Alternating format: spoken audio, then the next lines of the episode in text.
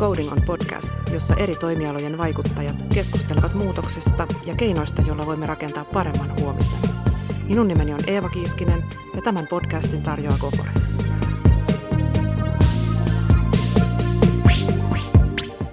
Tässä jaksossa keskustelemme robotiikan ja tekoälyn merkityksestä inhimillisissä kohtaamisissa. Meillä on tänään vieraana Kristiina Andersson, joka lukeutuu Suomen johtaviin robotiikan ja tekoälyn asiantuntijoihin. Lämpimästi tervetuloa Kristiina. Kiitoksia oikein paljon. Tänään puhutaan robotiikasta ja tekoälystä meidän jokaisen arjessa. Mutta ennen kuin päästään siihen, niin kerrotko Kristiina vähän omasta taustastasi ja siitä, että miten olet päätynyt näiden teemojen pariin? No joo, mähän olen itse kasvatustieteilijä ja semmoinen oppimisfani, niin tota, varmaan tämän oppimisen kautta tähänkin on tullut, että vuonna 2011 me ryhdyttiin dosentti Jari Kaivojan kanssa kirjoittamaan kirjaa Boho Business ihmiskunnan voittokoneesta. Ja se tuli ulos Talentumilta 2012 ja siinä on kaikki robotit ja tekoälyt ja 3D-printtaukset, IoT, silloin puhuttiin tämmöistä sähköverkkoenernetistä, sekin on siellä. Niin silloin huomattiin, että tämmöinen ilmiö kuin robotisaatio itse asiassa silloin jo eteni maailmalla aika kovaa vauhtia. Ja tajuttiin myös se, että Suomessa ei ollenkaan siitä puhuta, paitsi teollisuusrobotiikassa. Suomi on ollut hyvä ja EU:ssa ehkä vähän enemmän, että itse asiassa EUn kautta me sitten tähän tavallaan tulinkin, koska EU oli käynnistänyt tämmöisen eurooppalaisen robottiviikon ja mä sitten toin sen Suomessa yhteistyössä Ylen ja työ- ja elinkeinoministeriön kanssa ja niin me siellä robottiviikkoiltiin, meillä oli robotteja näytillä ja kun EU ajatteli, että tämä tulevaisuus koskettaa erityisesti nuoria ja lapsia, niin puolet tuhannesta kävijöistä oli nuoria ja lapsia. Okay. Mutta nyt myöhemmin sitten on oivaltanut, että kyllä tämä koskettaa ihan jokaista. Että olitpa sitten mitä tahansa nollan ja 150 vuoden välillä, niin tulet kohtaamaan robotin jossain vaiheessa elämääsi ja tekoäly jollakin vaikuttaa, elämääsi, niin kyllä nämä täytyy nyt jokaisen tiedostaa ainakin, että tämmöinen kehitys on käynnissä. Okei. Okay. No mainitsitkin tuossa, että meidän kaikkien on hyvä tämä tiedostaa, mutta mitä meille kaikille voi ihan elämässä ja arjessa olla hyötyä tekoälystä?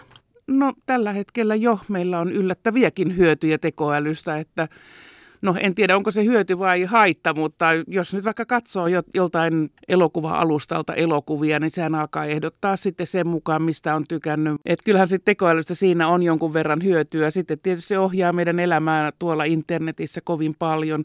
Terveydenhoidossa siitä on erittäin paljon hyötyä, erityisesti kun ruvetaan rakentamaan tämmöisiä ennakoivia terveydenhoidon systeemejä, mutta sitten myös siinä, että voidaan potilastietoja, erilaisia tietoja antaa sen sen tekoälyn yhdisteltäväksi ja sitten siitä vetää johtopäätöksiä ja hyödyntää sitä, niin se on ehkä tällä hetkellä se suurin hyöty, mitä ihan jokainen ihminen voi elämässään kokea, vaikka sitä ehkä ei tiedosta eikä tiedä.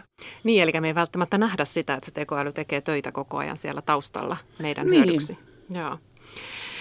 No tekoälystä kuulee aika usein ja eri alojen disruptiosta tällaisia visionäärisiä ennustuksia, miten kaikki muuttuu. Ja Kuitenkin tiedetään se, että tekoäly ei ole tällainen yksi iso ameeba.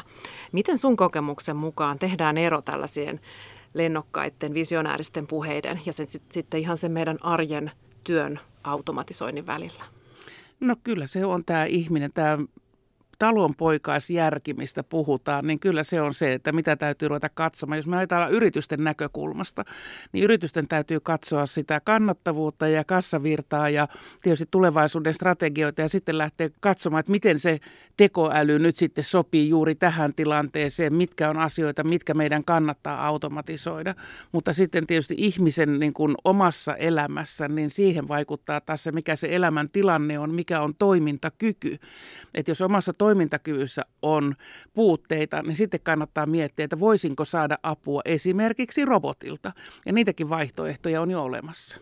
Okei, minkälaisia vaihtoehtoja ne on? No esimerkiksi, jos vaikkapa käsistä menisi toimintakyky, niin robotti voi syöttää. Ja, ja monet ajattelevat, että ei, ei, kamala, kamala, kamala, nyt on epäinhimillistä, että ei robotti voi syöttää, että ihmisen täytyy syöttää. Mutta itse asiassa jokainen haluaa säilyttää itsenäisyytensä ja arvokkuutensa niin kauan kuin on vaan mahdollista. Ja se, että kun ihminen vaikkapa syöttää sinua pöydän yli, niin se ei tunnu yhtä arvokkaalta kuin tämmöinen neutraali robotti, joka syöttää siinä tahdissa, kun itse haluat ja on loppujen lopuksi aika huomaamaton sit siinä. Eli ihminen on samanlainen itse toimiva ihminen muiden joukossa robotin avulla ja sillä on mun mielestä suuri arvo. Aivan, eli tällainen niin kuin oman itsenäisyyden jatke. Kyllä, Joo. kyllä nimenomaan. Joo. No sitten tällaisia Elements of AI-kursseja esimerkiksi nyt on ihan jo tämmöisellä niin kuin kansallisella tasolla yleissivistäväksikin kouluttautumiseksi noussut, niin miten näkisit tällaisen ikään kuin, niin kuin yhteisen heräämisen tekoälyyn liittyvien teemojen ympärillä? No ensinnäkin huikeat aplodit tälle Elements of AI-kurssille, joka on jo ainakin kolmella kielellä tietääkseni ja on ollut suuri menestys ja tällä on ihan hirveän tärkeä rooli, että on tällaista yleissivistävää, omaksuttavaa koulutusta, jota ihan kuka tahansa voi ilmaiseksi käydä ja vielä suomen kielellä. Niin se on aivan huikeaa. Mä voin ylistää sitä liikaa koska sen takia, että jos ajatellaan, että kun tämmöiset teknologiat tulee, tekoälyä, robotiikkaa, 3D-printtausta, niin sehän muuttaa ihmisen työtä. Mutta ihminen ei voi varustautua siihen tulevaisuuteen oppimalla jotain uutta, ellei tiedä, että tässä on muutos tulossa. Niin sen takia tämä nyt on vaan ihan hirveän tärkeää. No ehkä juuri siihen sitten liittyenkin, niin me tunnetaan kaikki tällainen lause, että pelko estää oppimista. Ja tämä koskee myös monessa paikassa tekoälyn käyttöönottoa niin miten sun kokemuksen mukaan tällaista pelkoa ja epäröintiä ihmisen ja koneen välisessä vuorovaikutuksessa voitaisiin hälventää? No ihan ensimmäinen on tämä tiedostaminen siitä, että tämmöinen on nyt olemassa ja antaa ihmiselle se mahdollisuus itse perehtyä siihen. Että antaa näitä mahdollisuuksia, mutta myös tällaisia polkuja, että jos et nyt tähän usko, niin katso tuolta, katso tuolta ja mahdollisuuksia oppia ja opiskella. Nämä on ihan näitä perusasioita. Mutta sitten se, että niitä täytyy rohkeasti vaan ottaa käyttöön työpaikoilla – ja nyt esimerkiksi Helsingin Kalasatamassa on tämmöinen paljon haukuttu Pepper-robotti, että mitä se siellä kököttää ja ei siitä mihinkään ole. Mutta se kuitenkin, se on sosiaalinen robotti eikä sitä ole tarkoitettukaan siihen, että se huhkisi siellä jotain konkreettisia töitä, pinoa stiiliä tai jotain tämmöistä, vaan se kohtaa vaan ihmisiä. Sillä ei ole mitään muuta funktiota. Ja se on tietyn lailla kuitenkin tämmöinen portti siihen uuteen maailmaan, että me voidaan sitten dissata sitä, että joo, että ei siitä ole mihinkään, tai sitten me voidaan sanoa, että joo, että saatiinhan me siltä apua, tai olihan se sympaattisen näköinen, mutta me ollaan nähty se ja me ollaan koettu se ja me tiedetään, että tästä seuraavat versiot on jo jotakin muuta. Joo, tästä tulee itse asiassa mieleen esimerkki. Meillä Koforella on jo pitkään ollut tällainen meidän oma botti, mm-hmm. meidän ainoa middle manager, Seppo Seniori Devaaja. Ja hänen tehtäviään on muun muassa opastaa meitä työntekijöitä, muistuttaa siitä, että nyt on tunnit kirjaamatta järjestelmään tai jos palaa sairaslomalta, niin hän toivottaa tervetulleeksi ja hoitaa hyvin säntillisesti sellaisia töitä, jotka tyypillisesti kuuluu tälle keskijohdolle, mutta on hyvin toisteisia ja ei välttämättä sitä kaikkein niin kuin suosituinta työtä siinä esimiesarjessa myöskään. Mutta nyt meillä on tullut ihan uusina myöskin tämmöinen Genie-botti, joka ostaa muun muassa myöskin junaliput, jos haluan lähteä vaikkapa käymään Turun toimistolla. Yes. Eli nämä on sellaisia, mitkä niin kuin ihan tietyllä lailla niin kuin helpottaa sellaista työtä, mikä meidän kaikkien täytyy tehdä, koska mitään sihteereitä ei ole, jotka tällaista työtä kenellekään meistä, meistä asiantuntijoista tekisi. Ihan mahtavaa. Olisi kiinnostavaa kuulla VRn-botin keskustelevan teidän botin kanssa. no niinpä olisikin. Tuossa mainitsitkin jo tuosta, että robotti voi esimerkiksi syöttää ihmistä, jolla omat kädet ei toimi tai käsi tärisee liikaa. Mutta mitä muita tällaisia ongelmia tekoälyn ja robotiikan avulla on jo ratkaistu? No on ratkaistu todellakin suuria ongelmia, varsinkin terveydenhoitoa, mutta jos ajatellaan teollisuutta, niin siellähän nämä ratkaisut etenee. Ja, ja vanha esimerkki nyt on jo uuden kaupungin autotehdas, joka todellakaan ei olisi päässyt lentoon ilman niitä robotteja, että autoteollisuudessa robotit tekee jo valtavan määrän. Mutta jos me tullaan tähän lähemmäksi ihmistä, niin tämä ruokailurobotti on vain yksi niistä. Että sitten jos mennään vaikkapa kuntoutuksen maailmaan, niin ihmisiä, Suomessa on 14 000 ihmistä joka vuosi, jotka kärsii jonkunlaista aivohalvauksesta, aivovauriosta, esimerkiksi auto-onnettomuuden tai jonkun muun sairauden seurauksena, jossa tällaisella robotilla on ihan valtavat hyödyt. Siitä on tutkittua tietoa, se olisi mahdollista. Ja tota, niin ihminen voidaan jopa palauttaa toiminta kuntoon tällaisesta tilanteesta, jossa ei ole. Tästäkin on todistusaineistoa. Ja sitten kun tämmöinen robotti, niin se maksaa esimerkiksi vaikka puoli miljoonaa euroa. Ja nyt kun mietitään sitä, että jos vaikka ei välittäisi nyt näitä ihmisistä ja heidän hyvinvoinnista ja heidän läheisistään, että jos ihminen, joka vaikka makaa sairaalan potilasosastolla saataisiin kuntoutettua robotin avulla takaisin omaan elämään sinne kotiin tai vaikkapa jopa työelämään, niin kuka tahansa kansantalouden asiantuntija pystyy laskemaan, kuinka nopeasti se on maksettu se robotti. Ja meillä Suomessa näitä robotteja ei ole kuin kolme.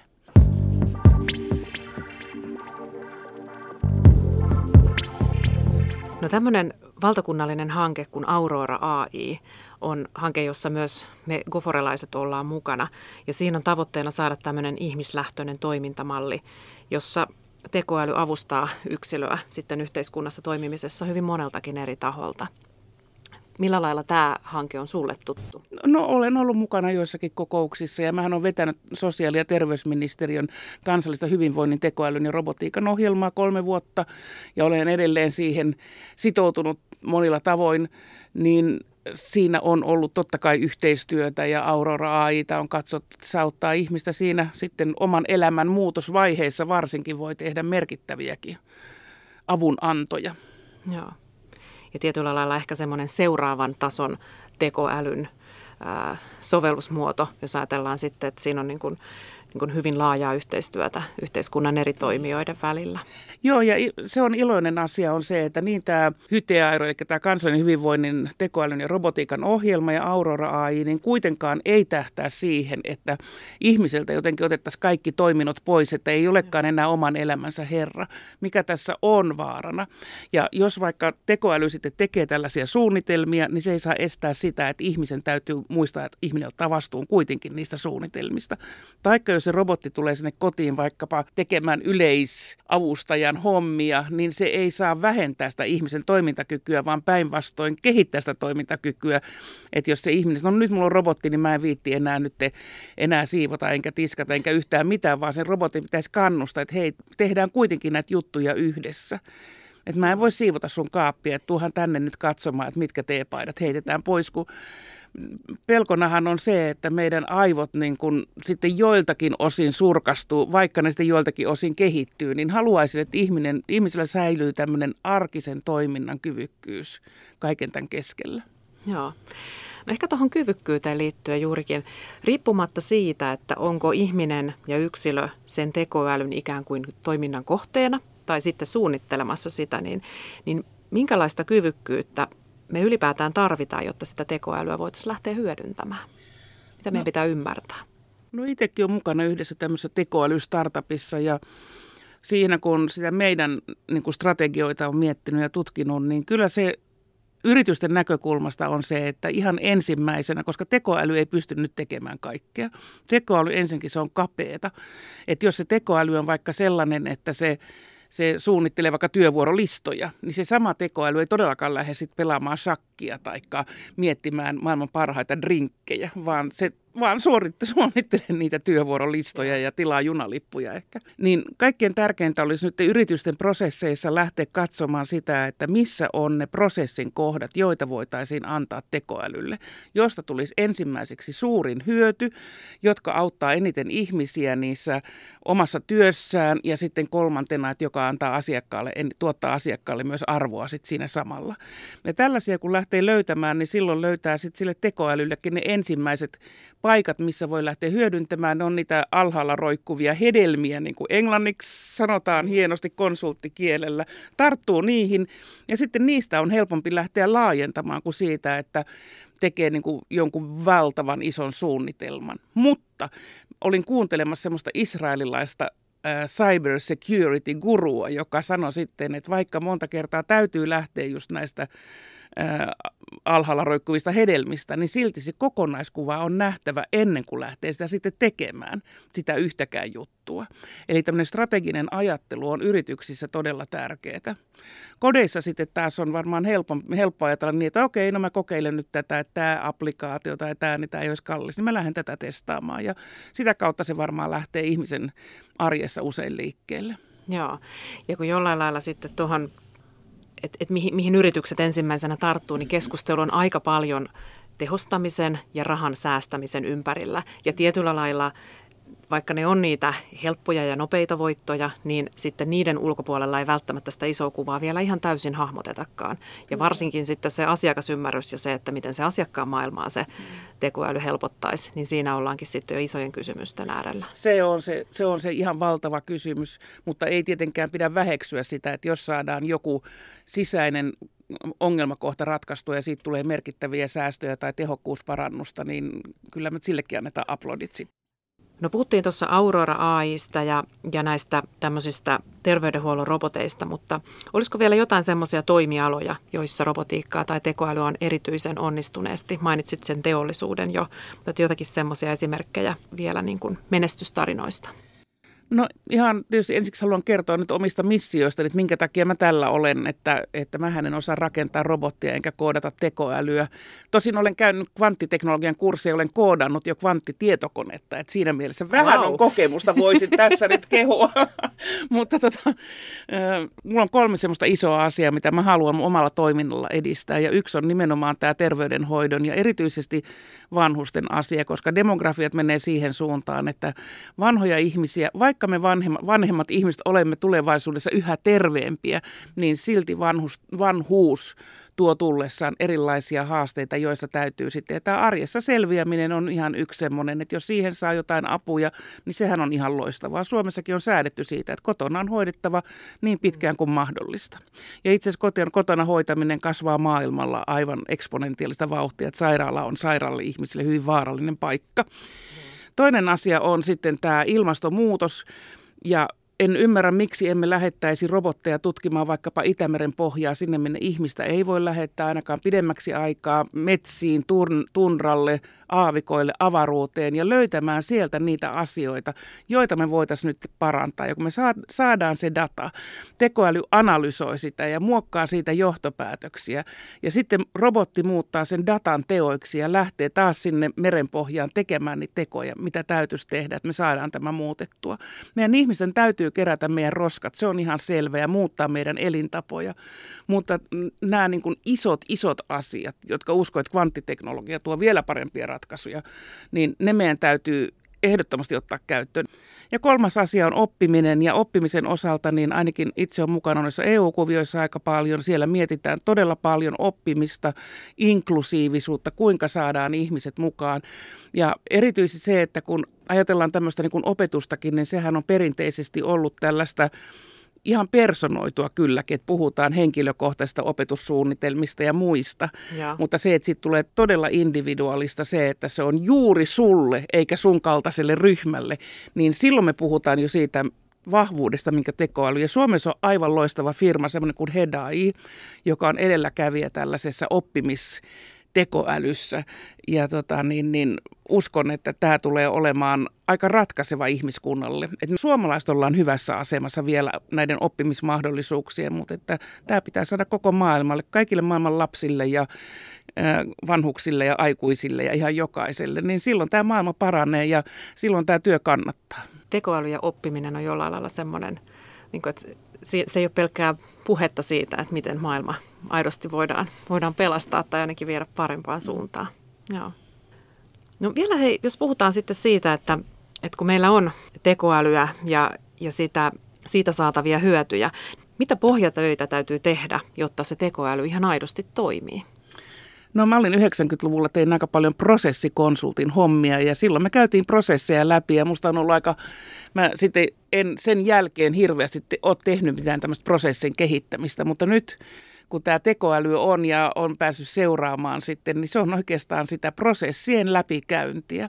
Ja mielenkiintoinen vaihe on tällä hetkellä se, että ohjelmistorobotti, että jos on prosessi, jota me ei voida oikasta, että se täytyy tehdä niiden tiettyjen mutkien kautta ja ihminen käyttää sen nyhertämiseen pitkiä tunteja, niin ohjelmistorobotti voi ottaa tämmöisen prosessin haltuun ja ruveta, se voi käydä kaikki mutkat läpi ja tietysti ihmistä sata kertaa nopeammin.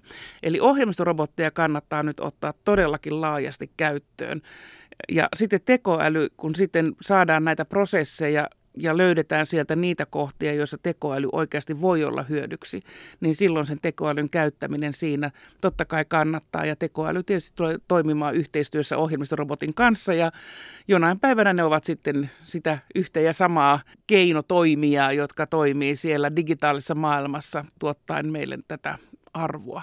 Tämä niin prosessien kehittäminen, joka ehkä niin kuin nähdään sellaisella tietyn porukan työnä tai että se ei välttämättä ole se houkuttelevin homma monessakaan organisaatiossa, niin tämmöisien prosessiosaajien ja hahmottajien lisäksi, niin tarvitaanko me tällaisia bottikuiskaajia tai jollain lailla niin kuin sitä ymmärrystä siitä, että, että mihin suuntaan sitä bottia pitää opettaa tai, tai miten ylipäätään se kaikki data sitten niin kuin valikoidaan. Joo, sä sanoit tosi hyvän, eh, hyvän asian, sen nimittäin opettamisen. Että nythän meidän tämä ohjelmointi ja tämmöinen tulee toisenlaiseksi, että niitä opetetaan.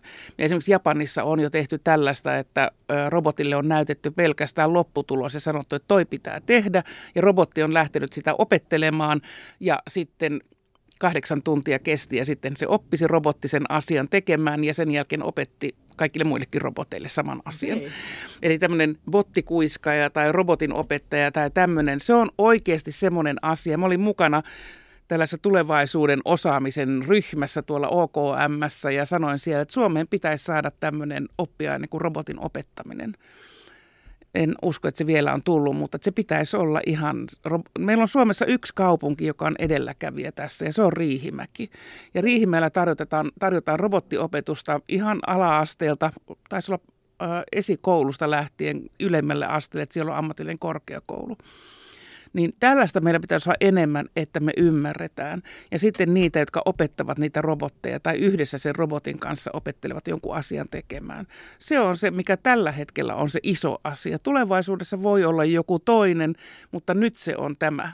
Ja varmasti on näin ainakin kymmenen vuotta eteenpäin, joten tämmöinen bottikuiskaja on kyllä kannatettava ammatti. Joo.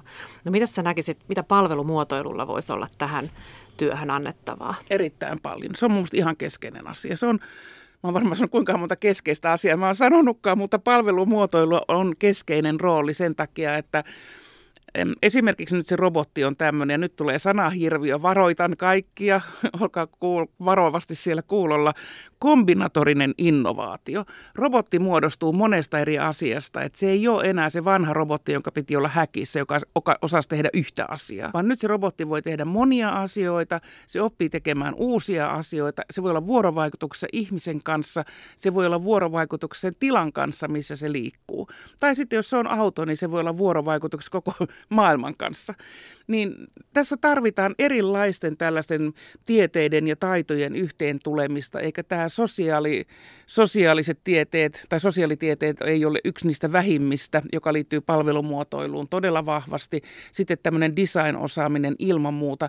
Jos ajatellaan, että se robotti vaikka on kotona siellä niin kodithan on koteja, ei niitä ole suunniteltu roboteille, vaan ne täytyy olla sellainen, joka on miellyttävä olla siellä kotona, että me halutaan se. Mm ensimmäiset tämmöiset kodin monitoimirobotit oli ihan hirviöitä. Ne oli semmoisia kömpelön näköisiä, mutta kukaan ei halua niitä. Mutta niistäkin oli hyötyä niille ihmisille, jotka niitä kokeili.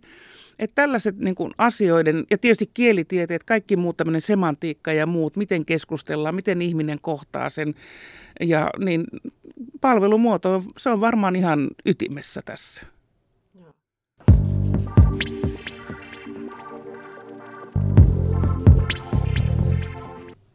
No mitä sitten vielä, kun kuitenkin siellä tekoälyn taustalla on valtava määrä dataa, niin miten me huolehditaan siitä sen datan laadusta ja siitä, että sitä ylipäätään voidaan sitten muokata siihen käyttökelpoiseen muotoon? Varmaan täytyy tietää, mitä siltä datalta halutaan. Että sitä dataa, niin siellä me ollaan vasta varmaan alussa ymmärtämässä, kuinka paljon sitä dataa on. Sitten kun sitä dataa alkaa, esimerkiksi sensoridataa tulla aivan tämmöisessä free flowssa, niin silloin me ollaan sellaisen datamäärän edessä, että me ei osata tällä hetkellä kuvitellakaan. Ja se datan laatu, minkälaista se on, niin se käyttötarkoitus ratkaisee sen ja siinä on varmasti sitten ihmisen ja tekoälyn yhteistyö, joka ratkaisee, että mitä dataa me tarvitaan, kuinka me sitä käytetään. Ja nyt tietysti se datan määrä, populaatio tai mikä, niin sehän ratkaisee sen, että kuinka luotettavaa se on. Ja kun ajatellaan vaikkapa tätä sote-keskustelua, että me halutaan jakaa Suomi semmoisiin pieniin sote-alueisiin, mutta datan näkökulmasta tämä Suomi yksinään kuusi miljoonainen kansa on niin kuin just sopiva tämmöinen datan kannalta sotealue. Niin meidän pitäisi miettiä tätä kerroksittain, että me tarvitaan varmaan niin kuin tämän inhimillisen hallinnon näkökulmasta, että me voidaan niin kuin palvella ihmisiä alueittain, niin tarvitaan tämmöisiä piirejä, mutta sitten taas tämän digitalisaation näkökulmasta niin näitä piirejä ei pitäisi olla, vaan yksi Suomi, yksi digitalisaatio tässä asiassa. Joo, se on hyvin sanottu ja hyvä määritelmä. No sitten vielä tällainen dataan liittyvä kysymys. Avoimesta datasta saadaan paljon hyötyä tekoälyn uusien avausten kokeilemisessa ja eteenpäin viemisessä. Mutta kun puhutaan avoimesta datasta ja ylipäätään näistä tekoälyn mahdollisuuksista, niin mikä merkitys luottamuksella on tässä datan jakamisessa ja käyttämisessä? No tuossa sun kysymyksen varmaan se vastaus tulikin, että ei, ei, ihmiset eivät tule käyttämään systeemeitä, joihin he, ne eivät voi luottaa. Tosi me otetaan mielellään käyttöön, että nythän puhutaan vaikkapa Facebookista ja monet käyttää, vaikka on monta kertaa mm. sanonut, että siihen ei voi nyt luottaa, niin me käytetään, koska se hyöty ja se meidän kokema lisäarvo siihen meidän elämään ylittää silloin sen epäluottamuksen, mikä siihen Facebookiin liittyy. Ja tämä on nyt sitten semmoinen paradoksi, mitä meidän täytyy miettiä ja tulevaisuudessa on niin, että tekoäly tulee tekemään päätöksiä, joista kukaan ei pysty sanomaan tai kertomaan, että miksi se päätös on tehty. Tästä on esimerkki. Olin tuolla Brysselissä tämmöisessä EU-kokouksessa ja siellä oli kreikkalainen nainen, tästä nyt sanoa tähän, että hän on hyvin varakas nainen, että ei ollut sillä tavalla, koska esimerkki riittyy nyt vähän siihenkin. Hän oli sitten syömässä ystäviensä kanssa illallista Ateenassa. Ja hän sitten sanoi, että hän maksaa tämän, koska oli joku juhla. Ja yhtäkkiä kun hän oli maksamassa, niin se kortti olikin suljettu. Ja hän sanoi, että hän on niin paljon limittiä, hän ei ole mitään koskaan, hän ei koskaan myöhässä ollut maksujen kanssa, koskaan ei mitään, mutta se oli suljettu. No eihän siinä ravintolassa mitään voi muuta ratkaista kuin, että kaverit oli sitten maksanut sen. Joo. No sitten hän tietysti raivopäänä soittaa pankkiin, että mitä tämä on, että miten te voitte tehdä tämän. No pankki nostaa kädet pystyt, ei me tiedetä. Ei me osaa nyt sanoa mitään muuta kuin avata tämä kortti takaisin, että ei tässä ole mitään.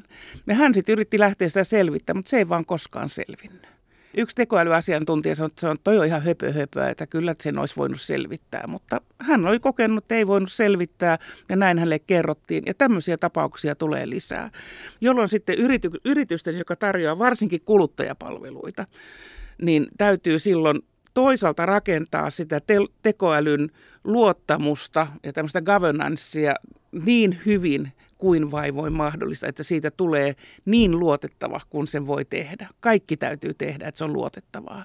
Mutta sitten kun tämä kuitenkin tulee käymään, mikä tälle kreikkalaiselle naiselle kävi, niin täytyy myös valmistautua siihen hetkeen, kun tulee se päätös jollekin ihmiselle ja eikä löydetä siihen selitystä niin silloin täytyy pystyä toimimaan heti, toimimaan positiivisesti, toimimaan sen asiakkaan kanssa ja kertoa, että nyt olemme tosi pahoilla, me yritetään tämä kartottaa. Mutta totta kai tämä tekoälyn läpinäkyvyys ja jäljitettävyys on tärkeää, mutta mitä kehittyneemmäksi nämä tekoälyt tulee, niin sen vaikeampi on jäljittää niitä polkuja. Joo, eli inhimillisiä kohtaamisia ja sitä ihmisen mukaan tuloa tarvitaan edelleen. Sitä tarvitaan ehdottomasti, että ei, ei voida jättää ihmistä yksin sitten toteuttamaan. No tämä nyt oli silleen, että tekoäly päätti näin ja robotti teki näin, että sori siitä.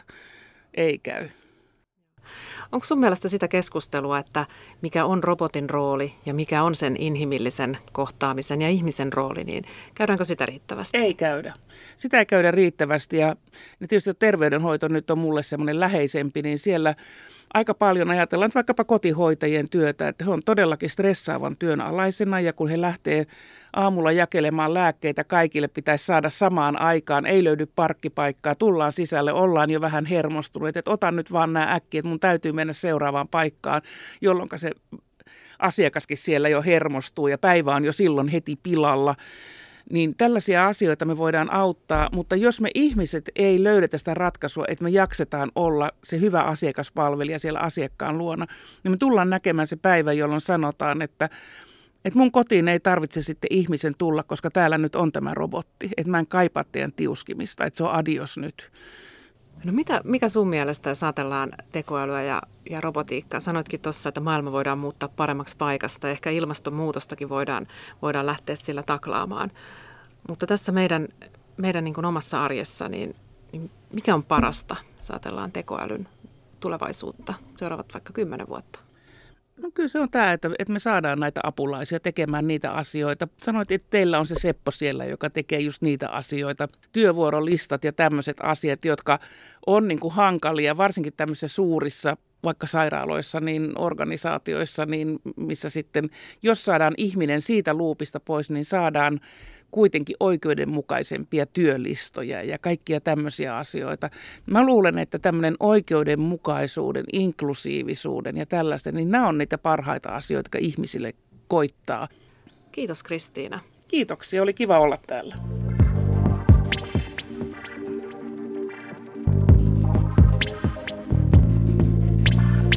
Tämä oli osa Recoding podcast-sarjaa. Podcastin tarjoaa Kokora.